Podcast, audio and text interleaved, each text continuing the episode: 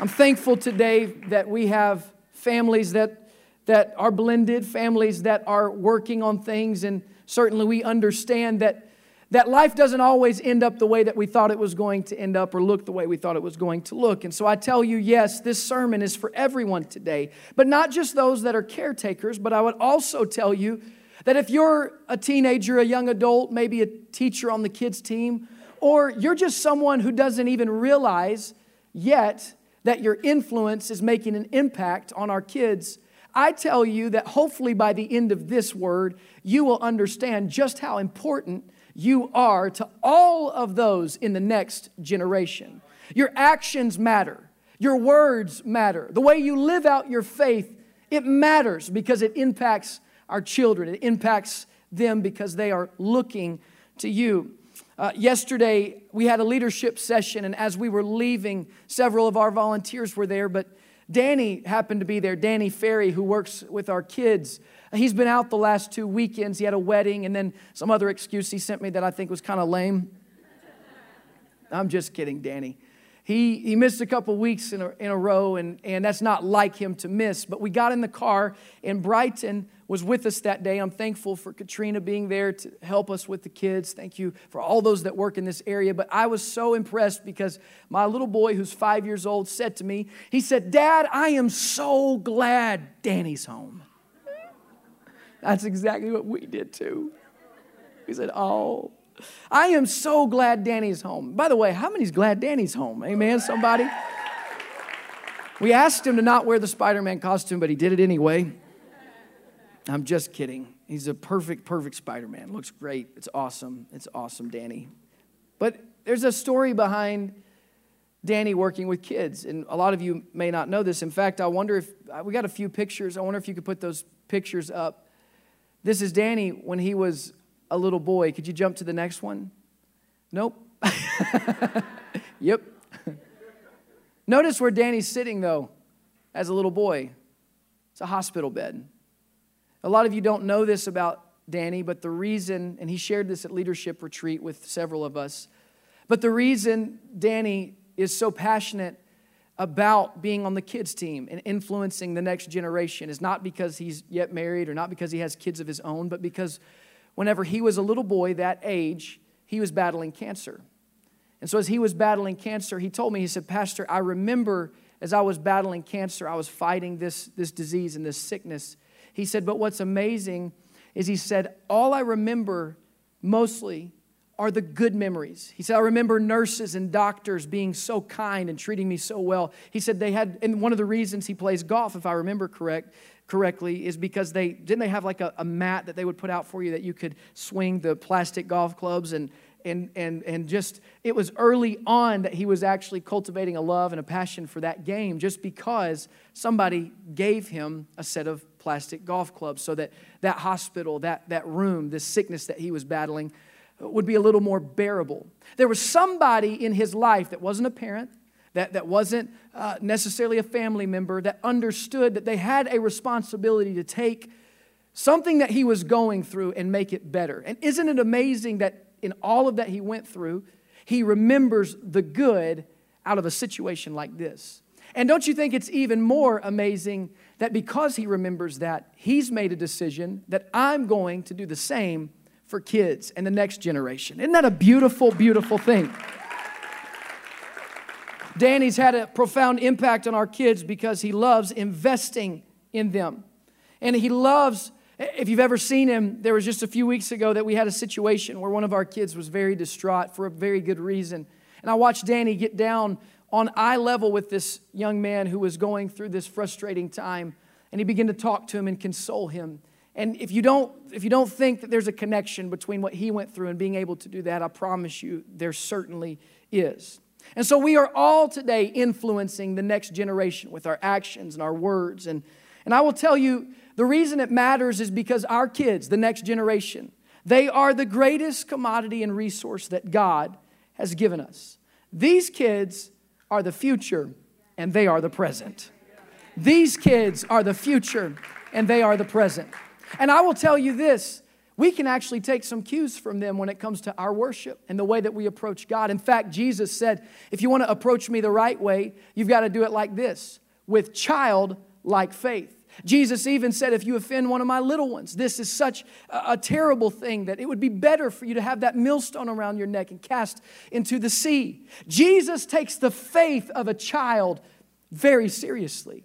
He understands that that is the example even for adults today. And I would tell you, just a sermon in a sermon, that it's not your intellect, it's not how suave you are, it's not your charisma, it's not how many good works that you have done that will cause you to be able to get to Jesus today. But will, what will cause you to be able to access that one who has all of the answers for your life is if you will come like a child and say, God, I know I don't have much to offer, but I'm giving you my faith. I'm giving you my heart. Can I tell you that heart of humility is one that God will accept? It's one that God will work in. I want to show you also a few pictures today that really have left a profound impact on me. The first three specimens that I'll show you are examples of Monterey pines. This is all the same species of tree, and they primarily grow out on the west coast. You've probably seen that. And you can just stay on those first three there. You can go to the next one, Olivia, if you'd like to. But you can see that all three of these trees look relatively similar. Again, west coast tree, kind of similar to what we have over here on the east coast. And, and so it's a pretty amazing tree. They can grow very high, they, they're really beautiful. But the next couple of pictures that I'm going to show you are the exact same tree but this is what they, dendrologists, which make me sound really smart, you can leave that one right there, dendrologists call wind shaped or wind sculpted trees. You see, this same species of tree, when it's placed just a few more miles toward the coastline, closer to the ocean, what happens is as it grows, the wind the influence of the wind, the power of the breeze, that constant blowing of the wind ends up shaping its growth, and it grows in the direction of the strongest wind that blows on it. I prefer the second ones, if I'm honest with you. I think they're a little bit cooler, don't you? In fact, these trees that you see here, they get a lot of TV time because in many uh, actually, each year there's a golf tournament that oftentimes is televised, at least one that comes around every few years. And then uh, you'll probably, you can look it up on YouTube or other golf tournaments, but it's called Torrey Pines. Anybody ever heard of that golf course? Just Danny. Okay, sounds good. Torrey Pines is is a, a beautiful golf course, but it's right there on the coastline. And, and, it's literally, they named the golf course after this pine tree. And, and so what happens is, is each year when they do this, or uh, when you go to that golf course, you're looking for these iconic trees because they really are so beautiful and so unique because we can see the influence and the power of the wind, the effect of the wind on their growth. I think we all know where I'm going with this today. We are much like these trees. We grow in the direction of the strongest influences of our lives. Paul warned the Ephesians of this. We should no longer be children, tossed to and fro and carried away about with every wind of doctrine. He says, You need to grow up. You need to be strong. Don't let the wind of false doctrine or the ideas of men and others that, that you know it's not true, don't let them affect you and impact you and cause you to sway in a direction that you should not sway. Can I just offer today that there is no doubt if you're a parent or if you have any understanding of, of where we're at in our culture, the wind of culture is blowing so hard against the lives of our children and our families. I can feel the influence, and there's no doubt that, that we understand that this is impactful, that this is difficult. In fact, why are we here today? Why are we doing this on this weekend? Because we understand that the impact and influence of a weekend like this in our world is such that we have to be extra watchful of the things that come on the media that's in front of our kids. We have to be extra watchful because on a weekend like this, I, have never heard my little boy mention zombies but he mentioned zombies today.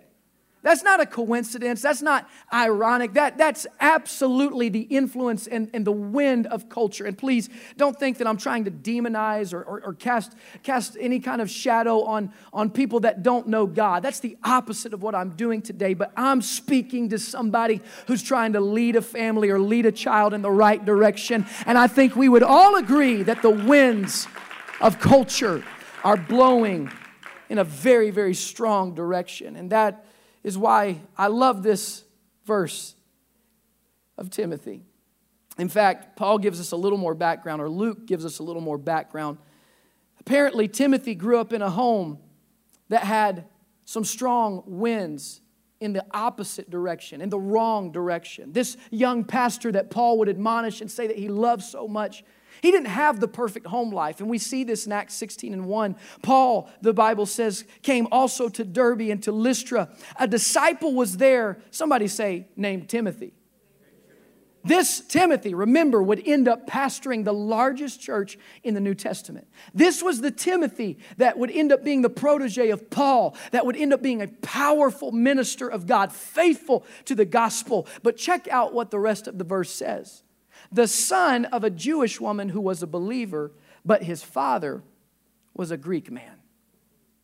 What that implies to us is that Timothy was raised in a split home, very likely.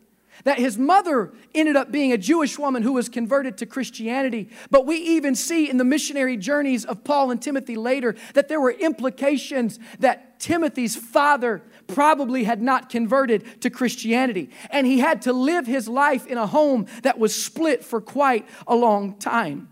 And what we also know is that Timothy grew up in that, very likely in that town of Lystra. When we look at that town, it was a town full of paganism. It was a town that didn't have a Judeo Christian culture. It was a town that was full of Greek thought. So Timothy had two things working against him. He had a father who wasn't a believer, and he had a culture that didn't teach or believe what he was being taught by his mother or believe what his mother believed. You would think that that would be enough to sway Timothy in the wrong direction. Yet, despite the blowing winds of false doctrine and poor influence, there was a wind that was blowing stronger in the young man's life. There was a wind that was blowing stronger. And I want you to hear me right now, parents and families, because there is a lie that comes straight from hell, I believe. And that is the lie that says your influence is not making an impact, that what you say and do is not going to be enough. I'm here to tell you that if there was a grandmother and a mother that was able to influence Timothy in the right direction, despite an unbelieving father and despite a culture that was certainly not on his side, your family can make it. Your children can make it. You've just got to keep on doing what you've been doing. You've got to keep on praying with them. You've got to keep on displaying worship in their lives and in your homes. It's going to make an impact. Don't let the devil lie to you and tell you that you're not going to make it. You've got to keep on believing. Because can I tell you, there is a wind that, is, that even goes beyond your earthly influence. And that is, we know the Holy Spirit because the Spirit of God, what is it described as? It's described as a rushing mighty wind. The Bible says in Acts chapter 2, when they were all in one mind and one accord, the scripture says that, that the Holy Ghost came in like a wind of fire. There was something that took place in that moment, and they were all filled with the Holy Ghost. Can I just remind you that yes, there are great influences that are on the outside of us. There is external winds that are blowing in culture and in false doctrine and wrong mindsets and all of the confusion confusion that we see that is bearing down on our families. But the reason we do Sundays like this is because what we believe is that there's something greater than, than what's on the outside. There's something on the inside that is more powerful. You know what? specifically talking about false doctrine that's where this, this scripture and i believe is first john comes into play when he says this greater is he that's in you than he that's in the world John was saying to them that day, you read the epistle, what you'll see is he was saying there's plenty of false teachers, of wrong mindsets, of winds that are blowing, but greater is he that's in you than he that is in the world. Can I just remind somebody in this place today that it's not completely up to you? You don't have all the power as a parent, but what you do have on your side is God will fill your kids with the Holy Ghost. God will fill your family with the Spirit. And you'll have something on the inside of you that is greater than on the outside of you. I saw this come to pass this week. My little boy's not been filled with the Holy Ghost yet, but God's going to do it, and I think we all want God to do that. For him, especially, you know what I'm saying? I'm just kidding. he's, he's, he is the way he is because I'm his father. And I am the way I am because that's my father. Just keep passing the buck, you know what I'm saying? In fact, I need some help here during this. Could I get, Jet, could I get some help? Could you come up here?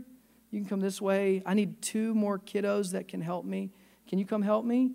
And I want to get some that didn't get to sing. Do you want to come up here and help me? That would be awesome. You can leave that if you want to. I know that'll be difficult to bring up here. Beautiful. Okay. So this week was pretty cool. Um, my little boy, hey, let's give it up for these kids right here. You come over here.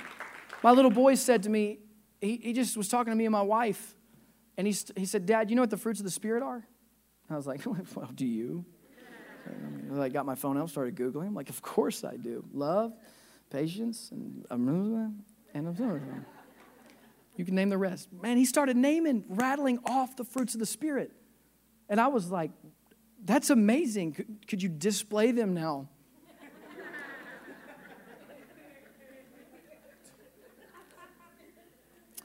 That's amazing. And I was like, we, me and my wife, really, we were so impressed. And we thought, we're such good parents. Like, we're just doing things right. You know, we're just doing things right. I don't know what it is. We just gave each other a fist pound. Like, we're like, we should have another. You know what I'm saying? Like,